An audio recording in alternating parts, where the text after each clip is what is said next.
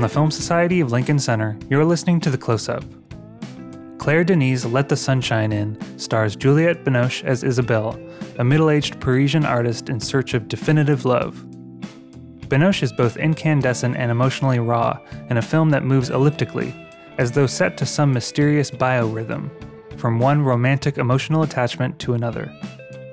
A main slate selection in last year's New York Film Festival, Let the Sunshine In began its official theatrical run here at the Film Society on April 27th. This past weekend, Binoche joined us for a post-screening Q&A. Let's go to that now.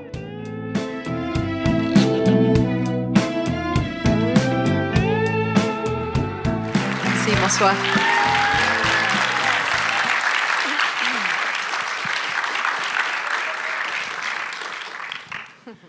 Uh, what what a character this Isabelle. Can you tell us, Juliette, how um, when you re- how you first re- read the script, and how did you discover Isabelle? I know that Claire Denis and Christine Angot, I believe, were thinking of you pretty early. To Not that Not- early. not I that don't early. think they had an idea. But uh, when she decided to give me the script, uh, I I didn't see the the, the humor yet. So I, I discovered more when we presented the film to the Cannes Festival oh yeah, last year. pretty late. uh, Yeah. pretty late. For us, uh, all of us, it was a surprise because uh, we were doing it quite intensely. It was only five w- weeks of shooting, so there was uh, uh, a sort of, you know, we had to get going. Yeah. pretty quick. Yeah. yeah, yeah. It's interesting because uh, it's the second time I watched the film, and the you were really uh, split between it's being it's it incredibly funny, and yet also agonizing and frustrating. And you really, uh, I certainly felt for you very much throughout the film.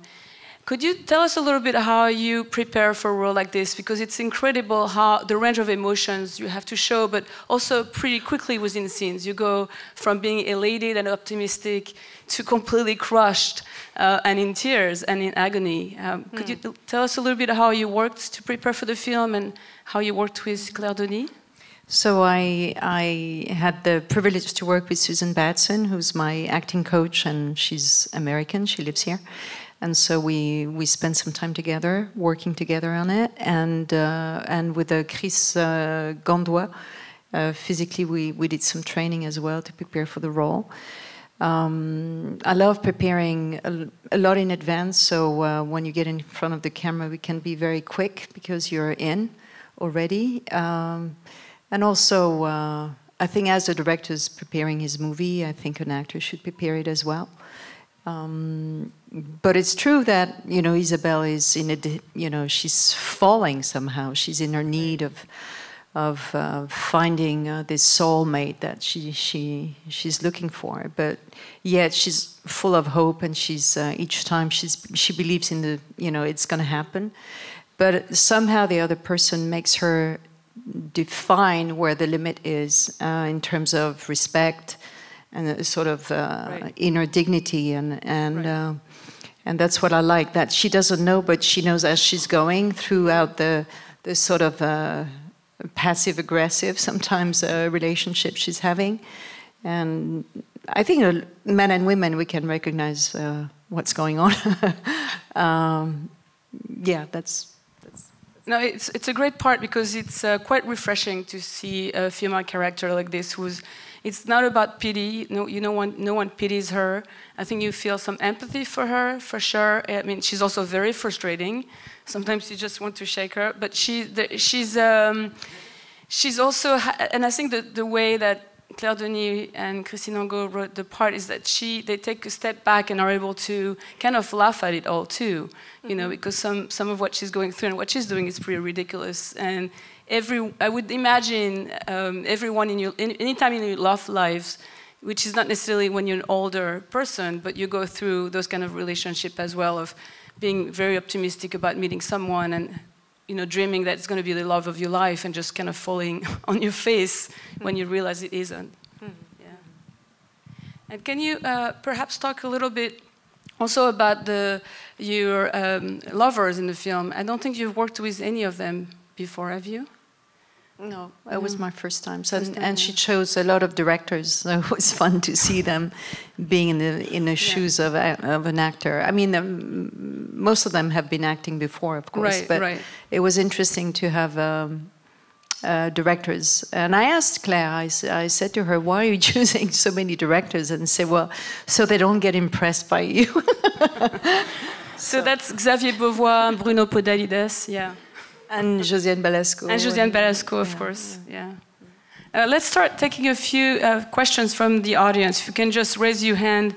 And there, uh, is there a microphone right here? I think there's someone in the front. Um, hello, um, Ms. Binoche. It's a great privilege and honor to see you here in person. Thank you so much. We enjoyed your. Uh, yes, um, we enjoyed your your performance as we always do. It's an honor to see you here in person. Thank you very much first of all. and second of all, I noticed that you're a great, you tend to be a great painter mm-hmm. in every single movie uh, where you have to paint. Do you paint in real yeah. life? When I have time, but I never have time. So, uh, so not a lot. But um, I have to say, I have a little bit of uh, time coming. So um, I'm looking forward to to that moment because there's no need of you know being efficient or performance. It's just a private mm, space for me. And well, when I have to paint, you know, and expose myself, I do because it's uh, it's fun. But um, I like to paint, of course, uh, in a hidden place. I think we all need to have that um, place of uh, where we do things without anybody noticing it. Mm right there. So I just said it's not limited to women. I really think it's a universal problem. I mean, I've been married, I have children, but I'm still looking for the right person, and I'm still open. But in the film, I. and I thought you expressed it just wonderfully. However, wouldn't you be more an, uh, anchored if you spent more time with your daughter in the film? Wasn't she something? No, I mean, that gives you. I mean, I have three children. Anger, he said? I find that sometimes when I'm depressed or something, they do give you an anchor and something more to live for besides love and emotion and sex and all. And I wish that guy in the first act came quicker. Well, the thing is, the film is not about, you know, her being a mother, but her being a lover. That's the subject of the film. So it's not about telling the story of the whole, her whole story. You know, it's just a specific uh, development of what it is, you know, to be a woman in need and the, how she's meeting different men in her life. And so it, it's about fragments of a woman's love life uh, and not a you know a description of. No, I didn't want that much with the daughter, but I just felt it gives you an emotional anchor as well. But anyway, so what? I've been playing mothers in other films. okay. Uh, hi, Ms. Binoche. Thank you. It was a beautiful performance, as always. Uh, I'm looking at you and I'm thinking of The English Patient and The Unbearable Lightness of Being and Blue and just phenomenal work consistently all, all these years. And, um, and you talk about being open in the movie, but as an actress, how do you stay so open and spontaneous, particularly during the difficult scenes? Um, like, how do you take care of yourself on set? Do you stay in character all day? Is this something that just comes instinctively? Uh, how do you work? How do you do this miracle? Yeah, it is a kind of a miracle. You've got to craft fingers, touch wood, spit on the floor, whatever. Uh, um, well, first of all, when you're surrounded by wonderful people like the director, the crew, and all, it helps because uh, you, you, can open up more easily somehow. And um, and also the roles that are allowed to uh, to jump, uh, and this one was one of them. Um, at the same time, for me, you know, um, you cannot hang on to anything somehow. As an actor, you've got to do a contract within yourself that you've got to go for it. You've got to, you know, whether it's seven in the morning or earlier or later, you've got to give it to uh, to a place that is dangerous, that you cannot hold on to uh, any kind of conventional kind of easy answer. So each take is a jump. Uh, and the first take, uh, the first scene we, we worked on in this film was me dancing by myself on, on Etta James' uh, songs. So to be in the need of wanting to be loved and finding this love to start the film with was kind of heartbreaking for me because it was like I had no uh, way to hide. Um, and I think when you start sometime with the, the worst, most difficult kind of situation, it helps because there's no, you cannot go around and hide. And so, um, and there's a moment, you know, I can only take care of the inner world. The outside world, the lighting, the makeup, whatever they need to take care of, you know, me being naked and all, I cannot take care of that. So I just trust them and I tell them and, but what really I'm taking care of is the, continu- the, the continuity of the inside world of what I'm going through, because that's what people's going to follow as well. So, uh, because Claire is so respectful, she has a sense of dignity, a sense of beauty as well, and loving. So, she's very cautious at the way she's filming actors and women, especially. Um, and so I felt like I was being taken care of. And it's true that when you have that, which is not always the case, because uh, there's the DP ego that wants to have the ensemble, you know, the light for, but he's not looking at the face. You know, it's uh, it's interesting how it works. Or directors they want to ignore that part of it. Uh, but Claire, for her, you know, it's still a movie. So you're making a, a special choice for uh, the image and what you want to show. And, and she wanted to, to show a, a beautiful Parisian woman. That was her idea. Uh, and I was surprised by that uh, conception because I don't think that way. Uh, but that, that's really her choice and, and, and art. Yeah. Uh, right there, and then we'll go back here. Um, thank you very much. It was a wonderful performance. Um, is there a cure for women like the one you play. A cure. A cure. A cure. Is she doomed to have failed love affairs for the rest of her life?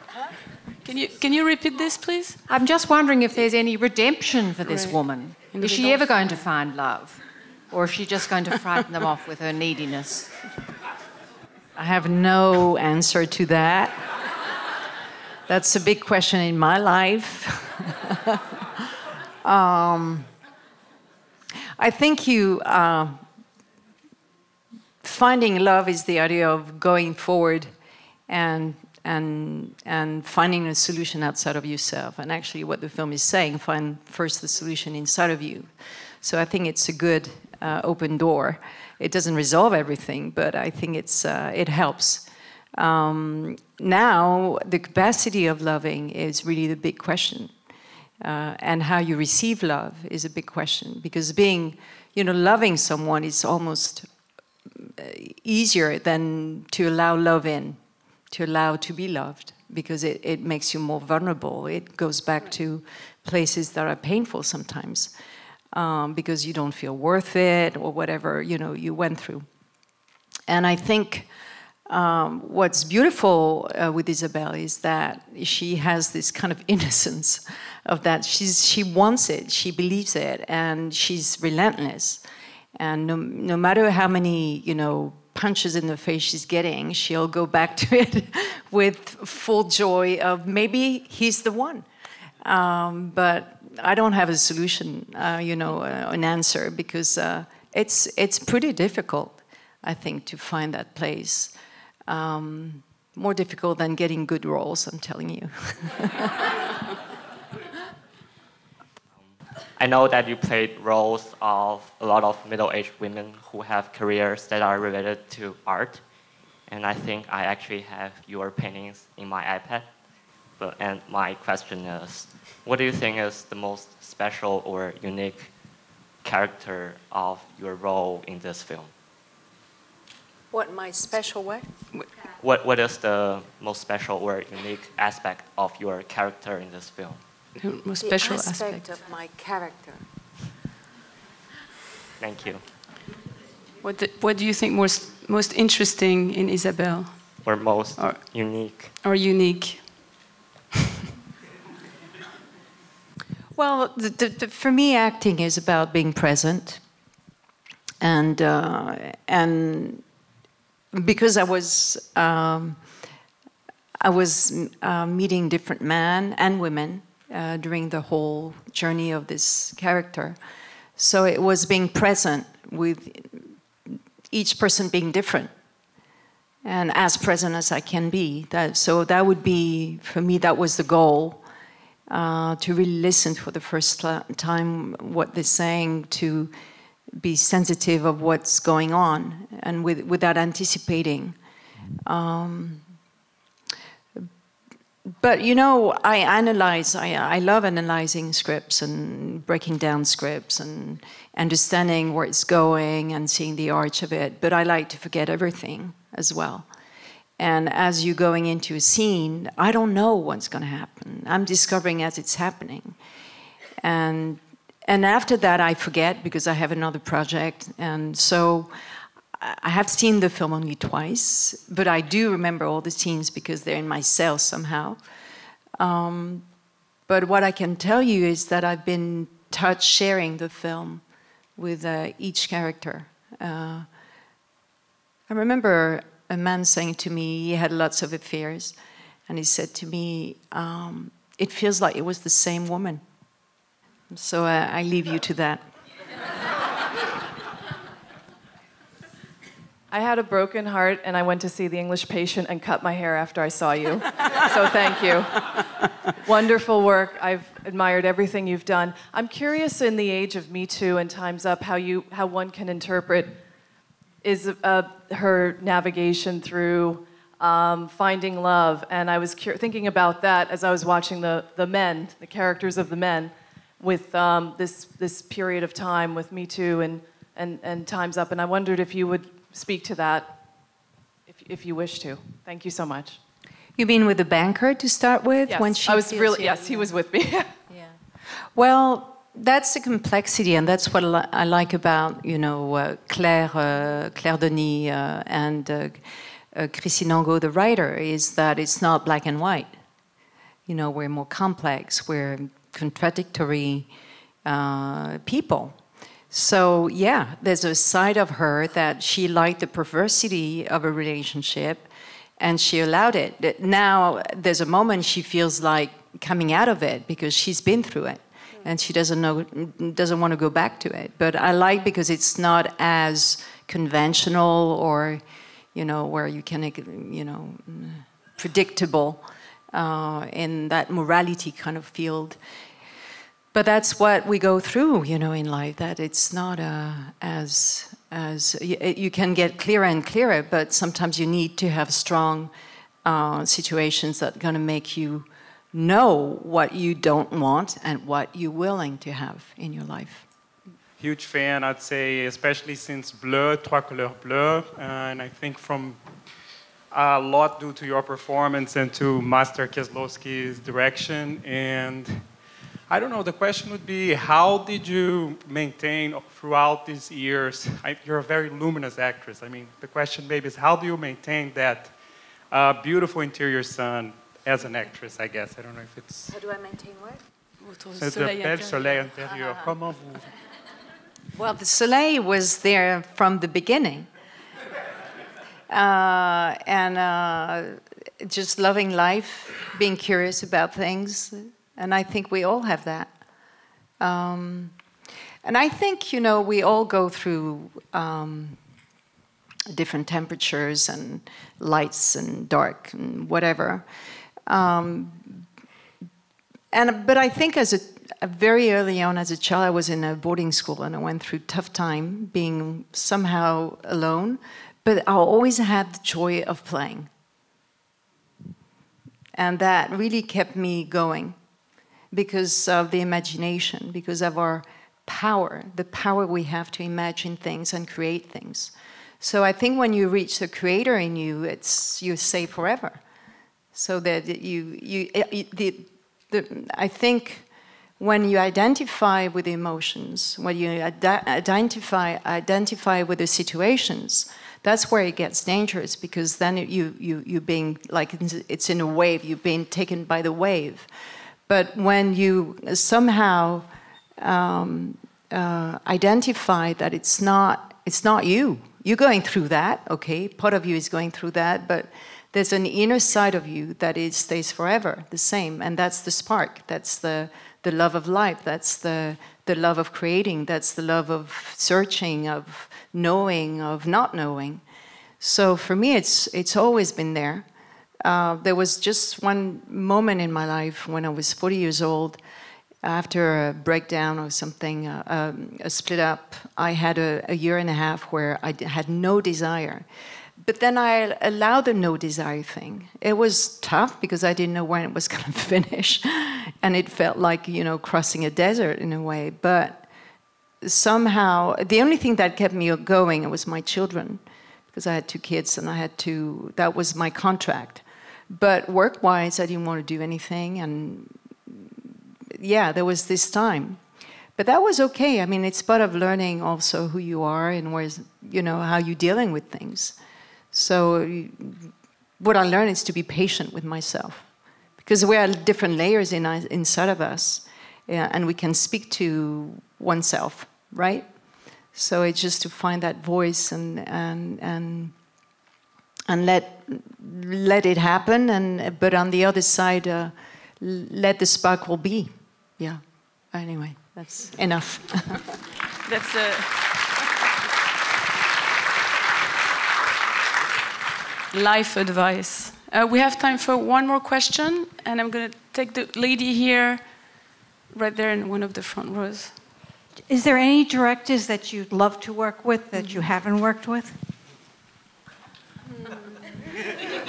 You know, it's funny because I, I don't think that way. Because I think the plan somehow is some is somewhere, and I'm I'm not the director of that plan uh, even though I'm choosing the, you know, I'm choosing the, the films I'm doing, but I, I tend to um, not uh, anticipate things. So stay in the open. I do work, you know, I train and I do work because I think that's the minimum you've got to do. Um, but I'm I'm ready to uh, to go on, you know, a boat that would you know, would go away and for a while and uh, and tell that story because I'm a teller, a storyteller. Um, and like, for example, I've been dreaming to uh, work with uh, this Japanese director Koreeda, and so I'm shooting with him at the end of the year. Uh, yeah. and and we've been you know bumping into into each other once in a while in different festivals and when i went to japan we spent some time and we went to kyoto together and so it just happened 10 years afterwards we're making a film together so somehow the plan was there but i didn't have to push it it just uh, he, the desire to film also has to lift itself as well so yeah Charles Chaplin. you have to be open. well, thank you so much, Juliette. Thank you. Thank you.